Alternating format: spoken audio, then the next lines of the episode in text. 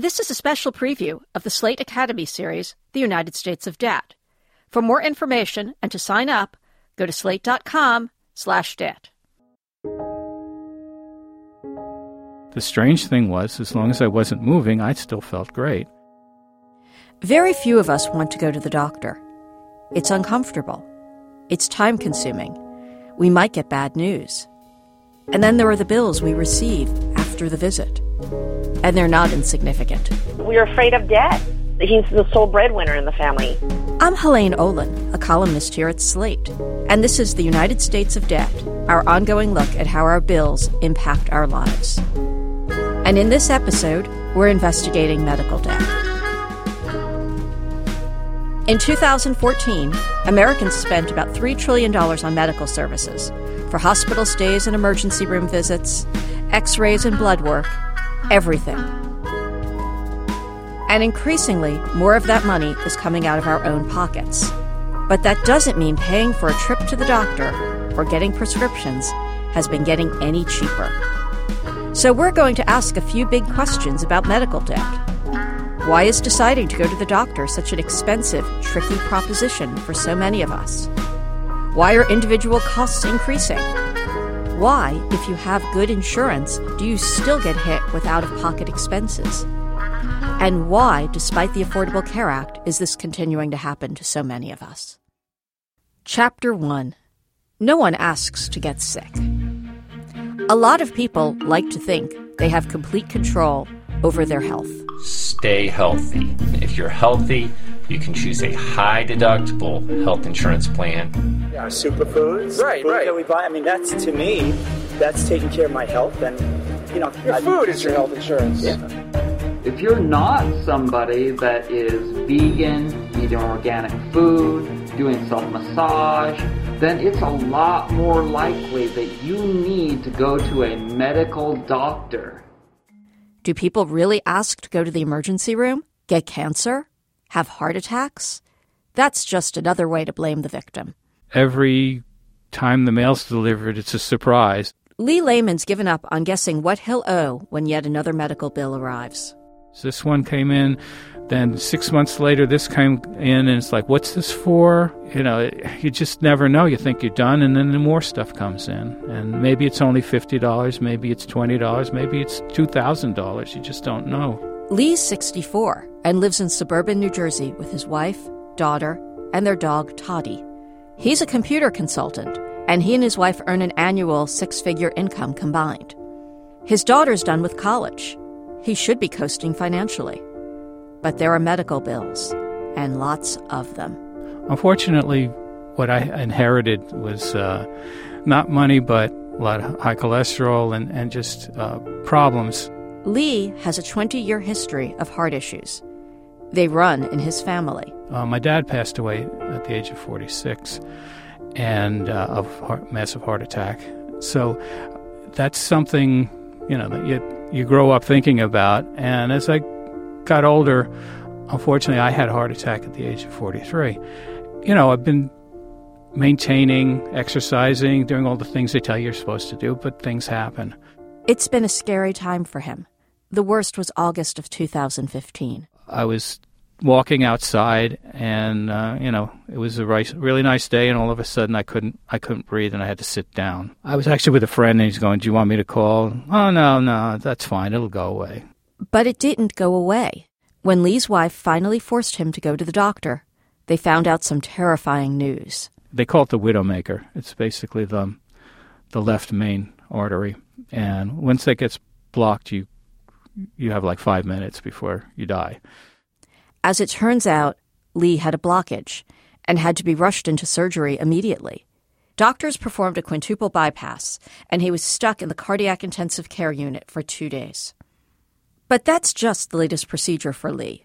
Since that first heart attack at 43, he's gone through 10 surgeries and at least 12 overnight hospital stays, not to mention loads of doctor appointments.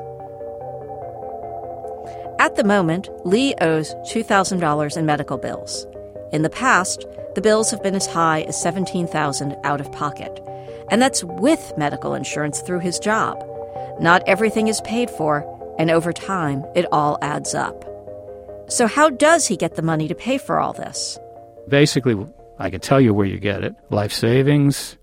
Uh, you go against your 401k, you, you, you crank up your cards, your credit cards, and you kind of don't pay certain bills. You know, you prioritize, and you try not to, uh, you know, get too many late fees. All of those bills affected his daughter's college savings, too. Unfortunately, my medical uh, expenses ate up the money we set aside for college. So I used uh, my credit cards to pay the tuition. Lee and his wife had originally saved about $60,000 for their daughter's education. But ultimately, some of that money had to go to paying his medical bills.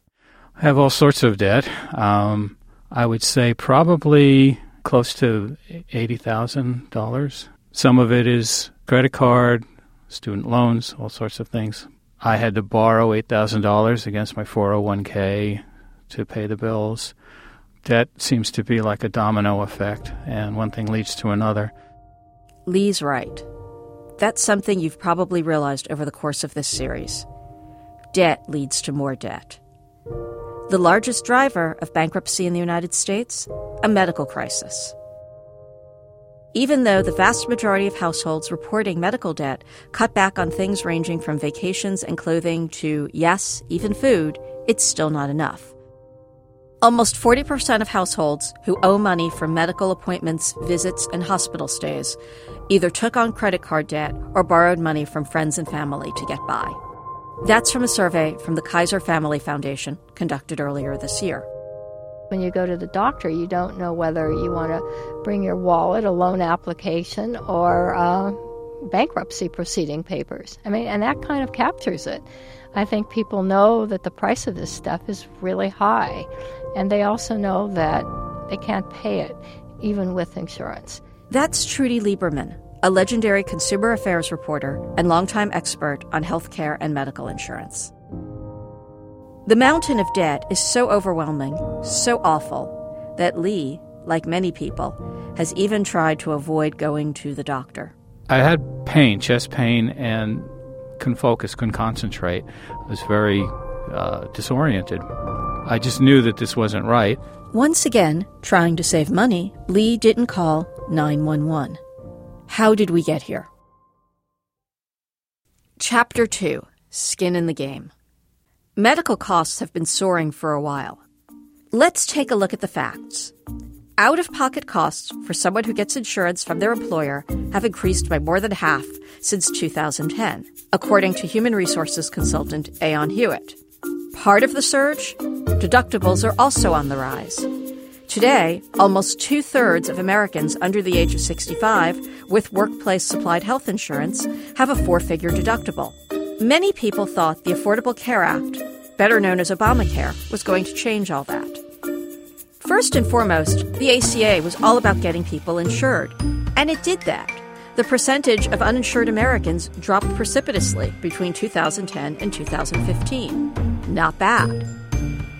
But to many Americans, the ACA was also about making health coverage more affordable for all of us. And it's worked somewhat. One recent survey found that the number of people who said they had trouble paying medical bills fell from 41% to 35% in two years.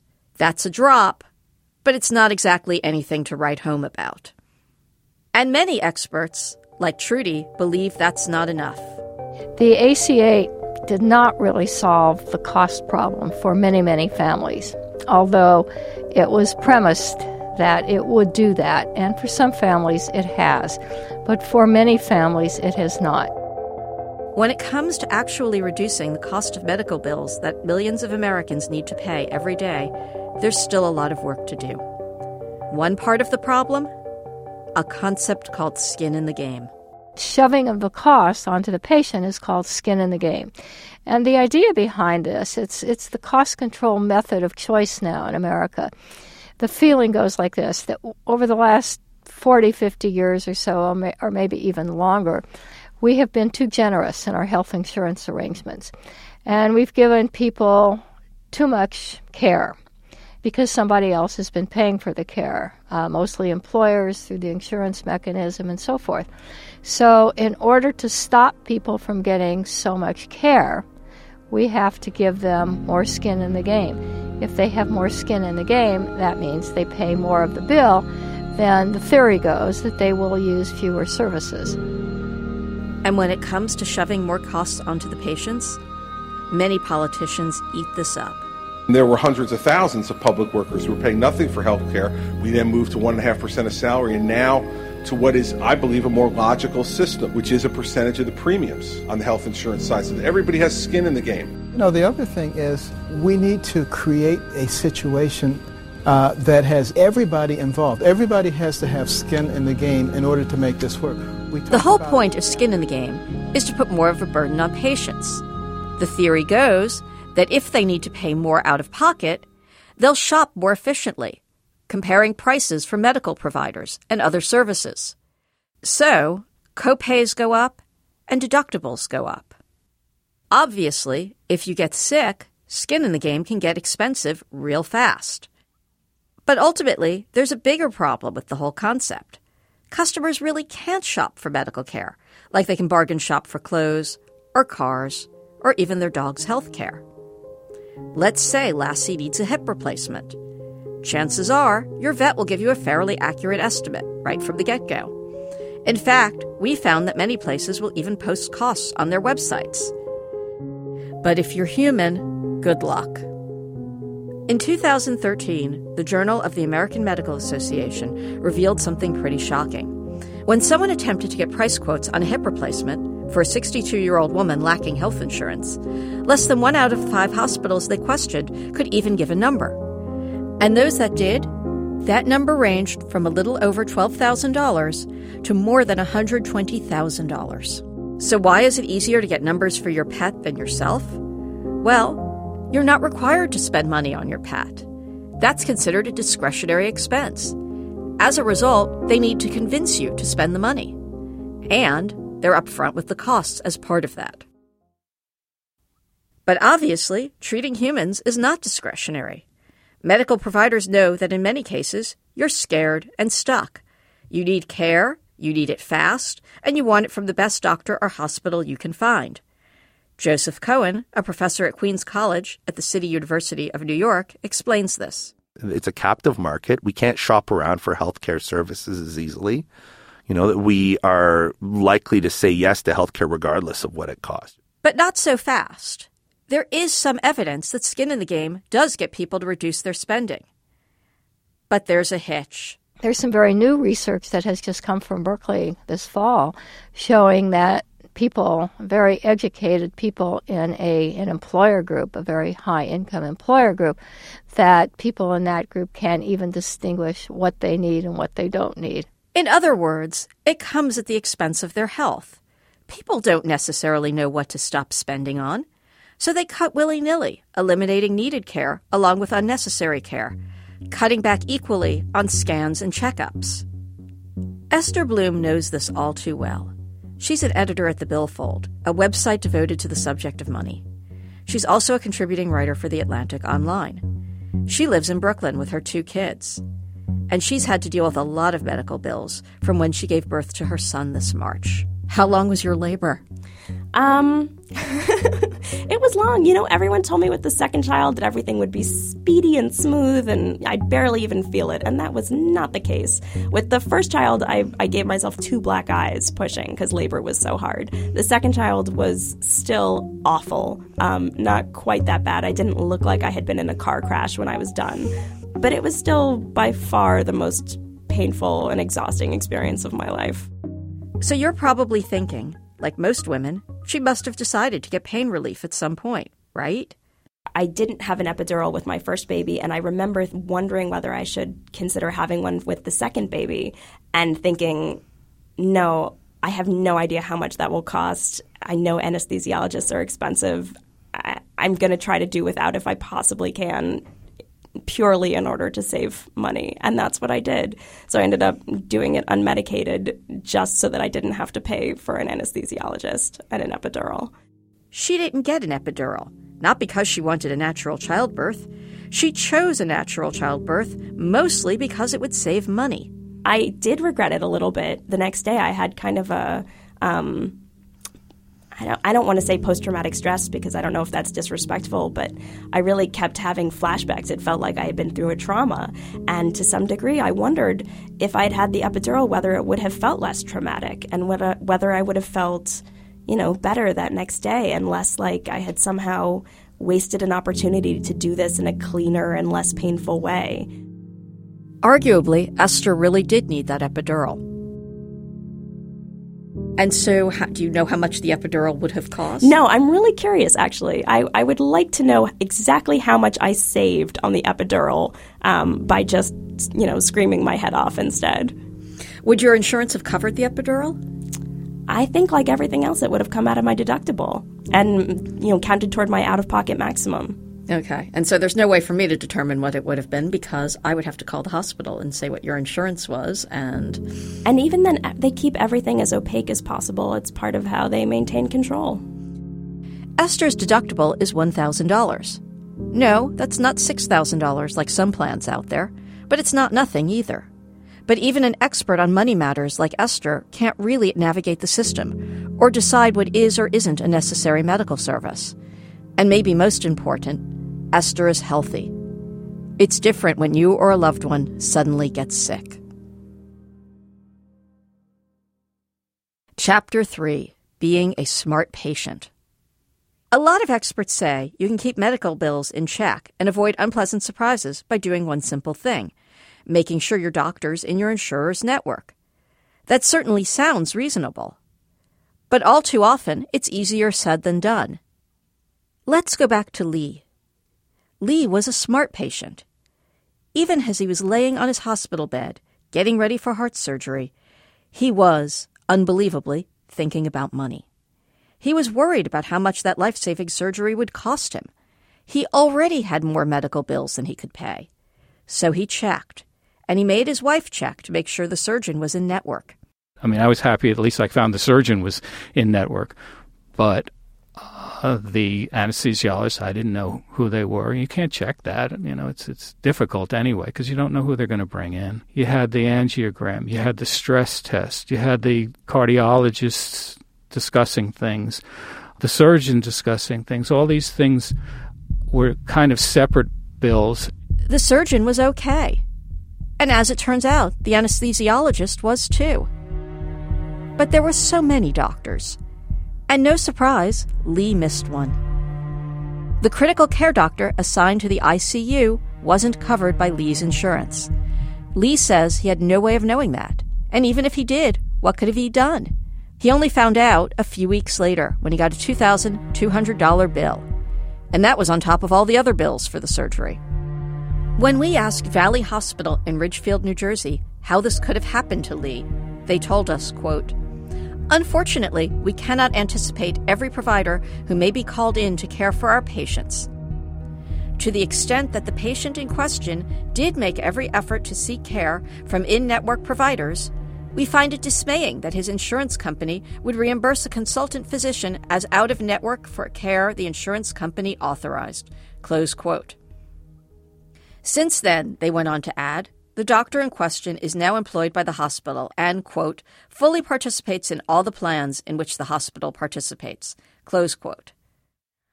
And what about the insurance company, Aetna? They said Lee didn't appeal the out of network doctor's bill, and that they agreed to cover the extra cost after Lee contacted PBS, and PBS called Aetna about it. Several months later, when we reached out to Aetna, they wrote us and said, quote, In Lee's specific situation, there was confusion with the provider that we worked with, who was out of network at the time. Close quote. What a mess. What happened to Lee is called balance billing, and it's a growing problem. You visit a doctor or receive a medical service, but that provider, often through no fault of your own, isn't in your insurer's network. The doctor bills. Your insurance pays them what they think the service is worth. But the doctor can still charge you the difference and that can be a substantial sum. Okay, okay, you're thinking people who choose to go out of network should know they can get hit with a large bill. But like Lee, people often don't make that choice. Um, we just automatically assumed, hey, this is covered. It's emergency. But no, it wasn't. That's Mylene. She's 46 years old and lives in the suburbs of Sacramento, California, with her husband and two small children. I'm a stay at home mom. My husband is an executive chef. Things are a bit rocky for Mylene and her family. They've racked up $10,000 in debt from a whole bunch of medical issues. It comes from the birth of my son and the expenses from that. It comes from my husband having a chronic illness. He has uh, Crohn's disease, so there's maintenance on that, you know, yearly uh, colonoscopies, medications, checkups. It comes from my daughter getting extremely ill with scarlet fever, with severe complications two weeks after the birth of my son. But on top of that, there was an emergency situation back in March of last year. He would just be writhing in pain, like bent over. He'd wake up in the middle of the night and it would last maybe two hours. And it was, I don't know, he was just living through it. And finally that morning I said, you know what, you need to go to the hospital. And I had to call a friend over to come over at 4 o'clock in the morning to stay with the kids so I could drive him over to the emergency room. And finally, at 7 in the morning, after a ton of tests and scans, the doctors finally dropped the news. Mylene's husband, Eric, needed emergency gallbladder surgery. Mylene felt pretty confident things would be okay, on the financial side at least. They were insured through her husband's employer. They'd used that hospital many times in the past. In fact, both their children had been born there. They knew the hospital was in network. But there was one little thing. Although the emergency room was in network, the pending surgeon was considered out of network. We were in the emergency room. It was an emergency situation. We didn't have time to shop around for a different surgeon, nor did we think we had to. No. I mean, we didn't even think about it. It wasn't even offered to us. You know, they just said, okay, you're scheduled for surgery at 11. Mylene didn't find this all out till she opened her mailbox one day, weeks later, and was slapped with a bunch of medical bills. One was from the surgeon's medical group. It was all very confusing. We reached out to Sutter Roseville Medical Center, that's the hospital Mylene's husband went to, and asked them how this could have happened. A spokeswoman responded, saying there are laws that, quote, preclude Sutter as a provider from even inquiring from a patient what their insurance is until the emergency condition is stabilized and treated. So, in many cases, we do not know what the patient's insurance is, or even if they have insurance, until we have provided the necessary treatment. Close quote. In the end, Mylene says it was over $3,000 in hospital bills and more than $1,200 for the surgeon's bills. Together, it came to almost $5,000. So I called Cigna and I said I wanted to appeal it. Mylene says a phone rep told her that she would get a phone call or letter when her appeal was decided. She never heard back. Several months later, she called Cigna again.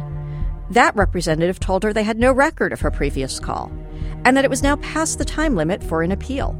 They basically said that this is what your insurance covers and we cannot do any more than that. Even though, you know, I argued and appealed that we look, we had no choice. The law in California is a bit murky on balance billing in emergency situations. It's possible the surgeon should have accepted the initial insurance payment, since it was an emergency situation, and most likely should have been viewed as such under state regulations. But the surgeon disagreed. When we reached out to his practice, a spokeswoman told us their policy is to appeal the insurance payments in situations like this. If the insurance company then doesn't readjust the payment, they turn around and bill the patient for the difference. In other words, patients like Mylene's husband are caught in the middle. They're it responsible for the bill. And unless they are lucky and committed enough to get an advocate like Slate or PBS on their side, they're likely stuck with it. On that note, we reached out to Cigna. They said they would investigate immediately, and they wrote us back within a day to say it was all a misunderstanding and they would pay the surgeon's bill as soon as possible.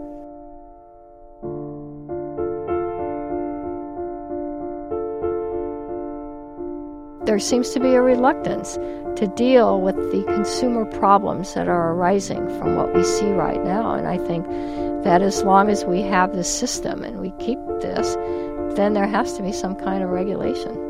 right now we are in an anti regulation mode in this country. And perhaps that will shift depending on what happens to the election. People are clearly saying they're unhappy, and they're feeling it in a lot of different ways. Only a small minority of states have taken balance billing on. In New Jersey, where Lee lives, legislation to address the issue has gone nowhere. Chapter 4 The Snowball Effect. That hospital stay?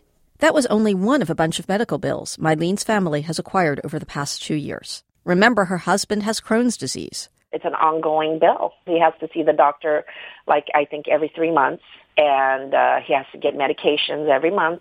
And then there were some complications when Mylene gave birth to their son last year. Before my son was born, like a few days before he was due, I started not feeling him so much, so my OB advised that I should go to the birthing center and get a stress test. Things turned out okay, but there ended up being some unexpected charges Mylene didn't anticipate or think were really necessary. And then her three year old daughter got sick. First, she got strep throat, and then she got scarlet fever. Her pediatrician, you know, gave her antibiotics, amoxicillin. Uh, she just was not getting better. So I took her back to the pediatrician and he took a look at her and he said, I don't know, she might have meningitis. You know, take her to the emergency room now. It turned out to be a false alert. Her daughter didn't have meningitis, and she did get better eventually. But there were complications that lasted the better part of a year. And all of this, well, it caused Mylene a lot of stress. Remember, she'd just given birth. And with everything happening, her breast milk dried up. I fed him formula for one year, and it was eleven dollars a canister, and that canister lasted a week, so eleven dollars a week for fifty-two weeks. And on top of that, there were other big things. Special mammograms she needed that weren't covered, an ambulance they had to call after her husband passed out at a wedding, and an emergency room bill from when one of the children cut their chin open on the playground. Surgeon, colonoscopy, gallbladder, and then there are regular expenses Mylene has to keep up with, like her prescriptions. I have glaucoma now, and I have to put eye drops in both eyes nightly, and bought my first uh, prescription of it two weeks ago. And when I went to pick it up, they said it's $75. Lee is also finding all of his medications are adding to his credit card bills. Yes, he has insurance, but like Mylene, it's not free. He still needs to make co-payments. Since the surgery, I have the Crestor, Xarelto, because they discovered that I had atrial fibrillation, which I didn't even know it was. Metoprolol, which is basically a beta blocker, it slows your heart down. Uh, taking Zoloft, which is to treat depression, but um, also anxiety and all these other things. So every month, it's it's probably about 70 80 dollars a month just in prescription medication for myself. That doesn't include the rest of the family. You don't even think about that. That's like filling up your tank with gas. You that's your medication, and you have to take it. Shopping for the cheapest drug is often hard for consumers. For millions of Americans, the cost of pharmaceuticals is on the rise. Take the cost of the common EpiPen, used for treating life threatening allergic reactions. Back in 2004, one EpiPen would cost you around $50. Today, it's around 300. That's a 450% price increase in a little more than 12 years. Then there are cancer drugs, which many experts agree have gotten more expensive over the last decade as well. A recent survey by Cancer Care found that many people turn to cost cutting strategies to keep their bills in line. Those included not filling prescriptions, skipping doses, and cutting oral meds in half to make them last longer. None of this, needless to say, is optimal. People aren't taking proper care of themselves. And a study published earlier this year by the Journal of Clinical Oncology found that filing for bankruptcy seems to make it more likely that someone will die of cancer. People with prostate and colon cancer who filed for bankruptcy were two times more likely to die than people whose finances were in better shape. Researchers say they can't tell if stress compounds the illness or if people are foregoing needed treatment to save money, or both. That's skin in the game, and here it's leading to death. Luckily, for most people, things aren't this lethal. But their finances are something else. Chapter 5 Impact Every month, Mylene says she receives at least six separate bills she needs to pay. She estimates they cost her a minimum of $450 a month. Many are from the same healthcare system. I asked them to do payment plan. I asked them to consolidate it. They will not consolidate it, even though most of the uh, procedures are done at their medical center. They will not consolidate the bills. So each department, each time we go and have a problem, uh, we have to pay those separately. Mylene's hospital system told us via email that the law forbids them from combining hospital bills with doctor bills. Like Lee, Mylene has raided retirement accounts and other savings to pay their medical bills. Last year, they took $12,000 out of Eric's 401k. I just feel like maybe we shouldn't have borrowed from the 401k because that is, you know, our retirement, but we were just so worried about not making it through last year. Lee's also tried to negotiate with hospitals, but with limited luck. When he had chest pains in 2014, he went to a nearby hospital just five minutes from his home, the Hackensack University Medical Center at Pascack Valley. But it turns out the emergency room was out of network. Lee got socked with a large bill as a result. And so I, I called the hospital and I said, I can't afford this. You know, can you reduce it? First, it was like, no, we can't do anything about it. And I said, you, you don't negotiate? No, we don't have to. And so I said, well, can I pay this off somehow in a, you know in installments? And they said, yeah, we'll give you two years. I reluctantly agreed to it, and you just try to figure out how you're going to pay that. You know, I I did things. I mean, I wrote to the newspaper and the editorial and stuff, but there was really no recourse. And I talked to my insurance company again, and they said, yeah, that's the way it is. When we got in touch and asked about their policies, CEO Emily Holliman sent us a statement. Part of the statement read, quote, The hospital empathizes with patients who are trying to navigate the complexity of the system. Although we don't comment on individual patient accounts, our billing representatives do work directly with each patient to best accommodate their payments as it relates to the patient's responsibility under their insurance plan. Close quote. Think of it this way doctors and other medical providers often don't need to negotiate with patients.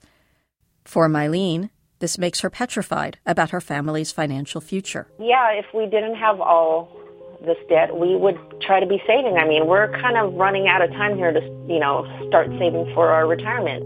Lee's scared too.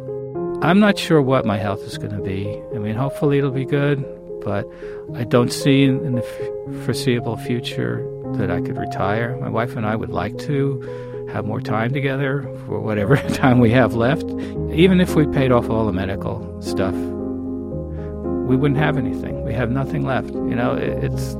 I just never thought. You know, I thought I made a good living, and I thought I was doing all you know the right things, and uh, nothing is there.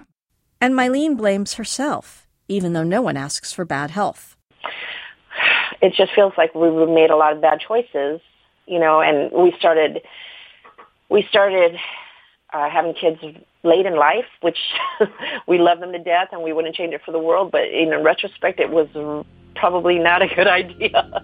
Trudy Lieberman says this is all too common.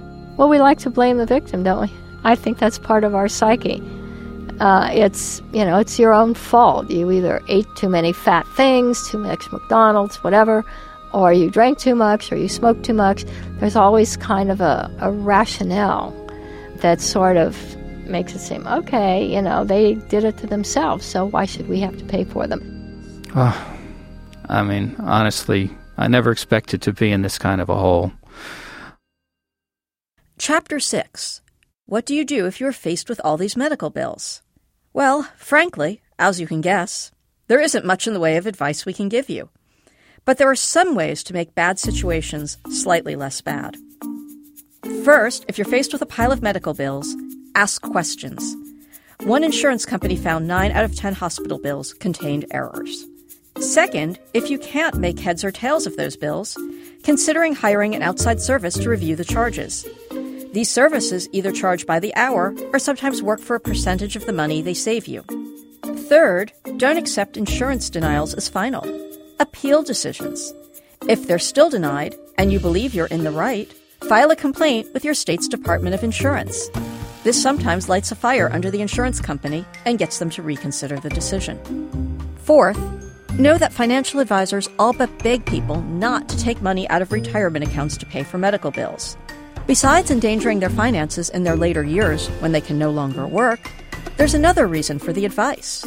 Retirement accounts are, for the most part, protected in bankruptcy.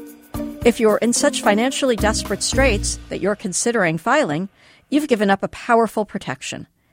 Save for your retirement. Finally, take political action, like Lee did. He's part of the Consumers Union, a nonprofit advocacy group, and he's working towards raising awareness about surprise medical bills. Ultimately, the only way to make change happen is to raise awareness of the issue. Thank you for listening. I'm Helaine Olen, and this is the United States of Debt. Jennifer Lai is our producer. Rachel Cusick was our intern. In this episode, you heard music from Kai Engel, Chris Zabriskie, and Jingle Punks. And remember, to sign up and hear more stories of debt in the United States, visit slate.com slash debt.